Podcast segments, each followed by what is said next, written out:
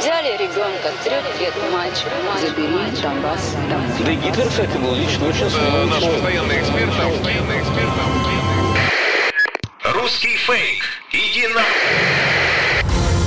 Розвінчуємо російські фейки, які прагнуть зламати наш дух. З експертом детектора медіа Вадимом Міським на українському радіо.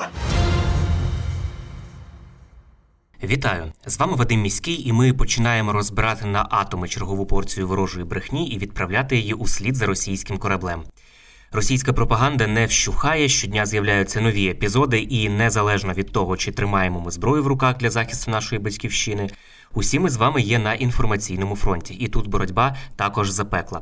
Кремль прагне знищувати нас не лише фізично, а й морально. Фейками окупанти ціляться у наш дух і хочуть похитнути наш спротив. Тому знати фейки в обличчя це бути озброєними в інформаційній війні. Нагадаю, що для вас працює команда аналітиків детектора медіа, яка щодня фіксує та спростовує ворожу пропаганду. Ми не лише готуємо підбірки спростувань, а й розповідаємо про те, як навчитися розрізняти маніпулювання, шахрайство та дезінформацію самостійно. Запрошую вас розбиратися, де брехня, а де правда, вчитися розрізняти методи роботи пропагандистів і нести ці знання далі, тобто зупиняти поширення кремлівських вигадок і чуток там, де ви їх бачите і чуєте.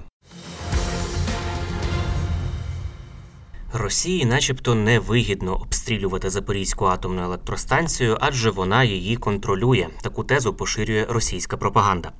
Зокрема, про це у програмі пропагандиста Соловйова заявив американський економіст Джефрі Сакс, і його слова тепер масово тиражують кремлівські медіаресурси. Сакс закидає Україні обстріли Запорізької АЕС. Він каже, що швидше за все українці обстрілюють її самі, оскільки який же сенс, мовляв, обстрілювати атомну електростанцію самій Росії, якщо вона її контролює.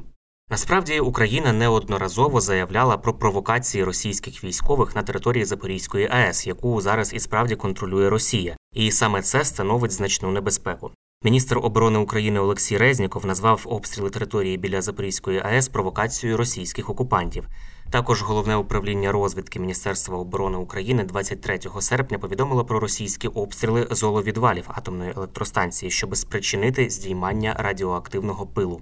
Окрім цього, згаданий уже Джефрі Сакс, зі слів якого пропаганда доходить висновку, що Росії невигідно, начебто, обстрілювати електростанцію, взагалі-то немає компетенції для коментування таких питань. Сакс це відомий американський економіст, економічний радник урядів у багатьох країнах світу, в Латинській Америці, у Східній Європі, у країнах колишнього СРСР, Азії, Африці. Тобто відомий економіст, але при цьому він зовсім ніякий не експерт із ядерної безпеки чи воєнних стратегій. Звісно, він може висловлювати свою думку щодо ситуації на АЕС, однак сприймати його слова серйозно за чисту монету не варто. Президент держпідприємства Енергоатом Петро Котін днями пояснив, яким чином і з якою метою росіяни обстрілюють Запорізьку атомну електростанцію. Послухаємо.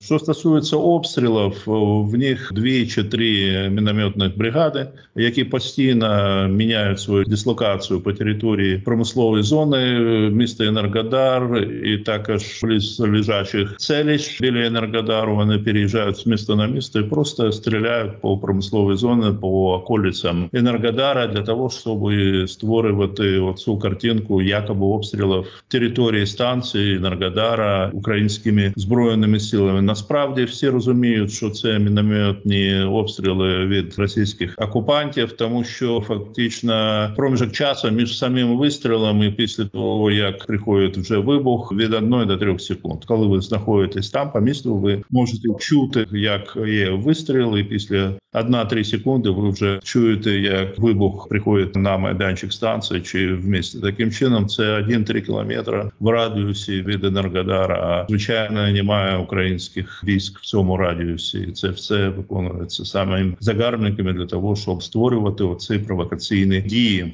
і показувати Як правило, вони розпочинають з мінометних обстрілів, і після цього починають з градів обстрілювати Нікополь і обстрілювати Марганець. Вже якби ви знаєте, як відповідь на ці фейкові фактично обстріли після своїх обвинувачень українських збройних сил. Тобто, ну це звичайна така тактика.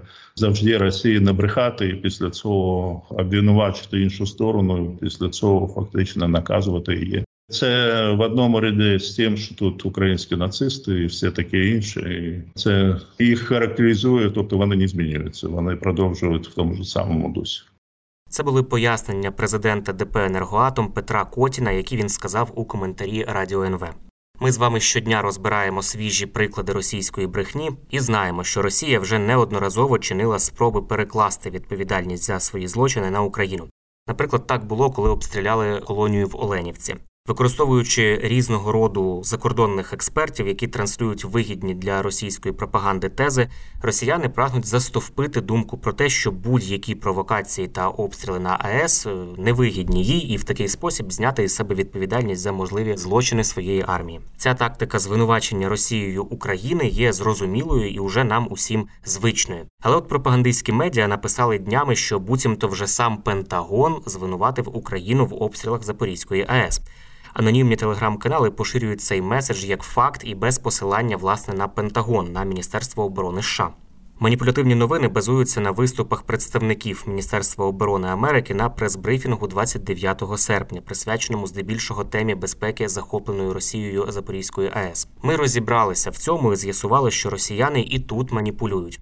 Як повідомляє проект StopFake, у коментарях представники Міністерства оборони Америки відзначили, що Росія веде провокаційний вогонь із території атомної електростанції. Водночас прозвучала заява про ймовірність українського удару у відповідь, проте не по території самої станції, а по позиціях ворога. Маніпуляція власне полягає у видаванні цього припущення за факт, а також у переформулюванні його у вигідний для себе меседж. Нагадаю, що Запорізька атомна електростанція є найбільшою атомною станцією в Європі. 4 березня її захопили російські військові і відтоді розміщують там військову техніку та боєприпаси, а також обстрілюють прилеглу територію з її майданчика. 26 серпня енергоатом підтвердив, що Запорізька АЕС знову виробляє електроенергію для потреб України після першого в історії станції повного відімкнення від енергомережі. А в Укренерго заявили, що відновили роботу двох пошкоджених російськими військами магістральних ліній, які забезпечували роботу станції.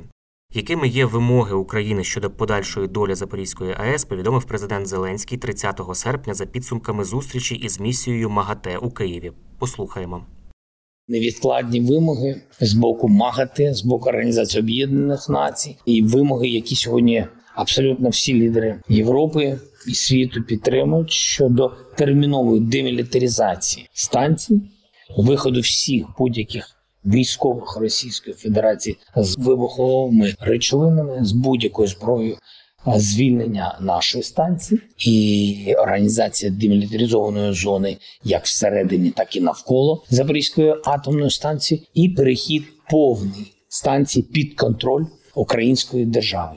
Це були слова Володимира Зеленського. Нагадаю, що 1 вересня очікується прибуття на Запорізьку АЕС місії Міжнародного агентства атомної енергії МАГАТЕ. Як повідомив на брифінгу у Києві гендиректор МАГАТЕ Маріано Гросі, місія має оцінити ситуацію та встановити на станції постійне представництво. Російські змі оприлюднили сумнівну новину про те, що убивцю Дугіної, начебто, знайшли мертвою в Австрії. Цю новину перехопила низка українських сайтів. Першоджерелом виявився австрійський таблоїд Експрес, який помічений у порушеннях журналістських стандартів, як повідомляє StopFake. Цей таблоїд Експрес із посиланням на свої джерела повідомив про смерть Наталії Вовк, українки, яку Росія назвала так званою убивцею доньки пропагандиста Олександра Дугіна Дарії. За даними видання, тіло жінки із 17 ножовими пораненнями знайшли в орендованій квартирі. Повідомляється, що в руках убитої нібито знайшли записку. Новина ілюстрована світлиною, на якій видно тіло жінки. Натомість, як пише StopFake, фото публікувалося насправді ще у 2020 році у новині про наречену, яку убили перед весіллям. Тим часом дані про убивство Наталії Вовк не підтвердили у міністерстві закордонних справ Австрії. Фактчекери проекту StopFake припускають, що джерелом для австрійського сайту став анонімний телеграм-канал, і їхню новину використали російські пропагандисти для закріплення меседжу про те, що Україна, начебто, причетна до смерті Дарії Дугіної.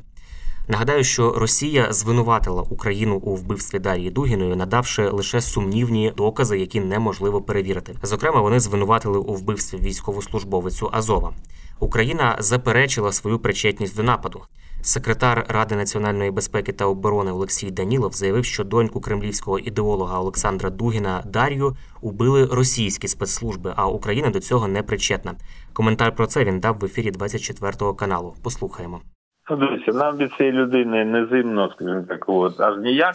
От, воно нам як мокре горить. Єдине питання, що ФСБ зробила цю річ, от, і зараз буде вказувати, що це зробила хтось із наших. От ми не працюємо таким чином. У нас є більш потужні завдання, які виконують наші хлопці і дівчата. От і до вибуху цієї пані ми не маємо ніякого відношення. От це робота російських спецслужб, які на сьогоднішній день починають прибирати тих людей, які критикують до речі. Мало хто знає, що ці пані критикувала спільно, скажімо так, статом, що вони не задоволені були темпами проведення цих так званих операцій. Вони хотіли, щоб це було миттєво і таке інше. Там є внутрішні процеси Російської Федерації. От і це окрема гілка своїм поглядом власним на процеси, які мають відбуватися, е, Дугіни і багато і інших там е, таких постатей. Ще раз наголошую, що наші спецслужби до цього процесу не мають ніякого відношення. Це були слова секретаря РНБО Олексія Данілова. Пізніше російська пропаганда поширила меседж, що до вбивства Дугіної може бути причетна британська розвідка. Таке припущення російські пропагандисти роблять через те, що першим про смерть Дугіної повідомило британське видання Daily Mail. Ми знайшли цю новину, і дійсно Daily Mail повідомив про смерть Дар'ї Дугіної. А також це зробили і численні інші міжнародні змі. Але загалом жодних доказів зв'язку повідомлень Daily Mail із британськими спецслужбами, звісно ж, немає. Це були головні фейки на сьогодні. Нагадаю, що не потрібно довіряти чуткам і пліткам, особливо якщо це якась напівсекретна тривожна інформація, яку переказав знайомим знайомих хтось із адміністрації, або ви прочитали її у незнайомої вам особисто людини в мережі. Як правило, за такими неконкретними джерелами та емоційним панічним викладом ховаються спеціально вигадані ворогом плітки, які мають намір нас деморалізувати. Це може бути також частина ворожих інформаційно-психологічних спецоперацій. Є офіційні джерела, і тільки їм ми довіряємо у час війни. Отримали тривожну новину від знайомих, чи у вайбер-чаті, або у телеграм-каналі, чи хтось у повідомлення приватні вам надіслав. Панікувати не потрібно і переповідати одразу всім навколо також не потрібно. Спершу ми дивимося, чи є це в новинах суспільного мовлення, чи писав про це Офіс президента, Міноборони, Генштаб, ваша обласна адміністрація або місцева рада. Якщо такого у офіційних джерелах немає, то інформація швидше за все не варта вашої довіри. Пам'ятайте, що плітки це потужний інструмент ворожої пропаганди, а наше з вами завдання не залишити пліткам шансу на виживання. Бажаю всім моральної витримки і нагадую, що всі ми бійці інформаційного фронту, і від наших дій залежить успіх всієї країни в інформаційній війні. З вами був Вадим Міський. До зустрічі. Руський фейк. Іди на Розвінчуємо російські фейки, фейки. які прагнуть зламати наш дух.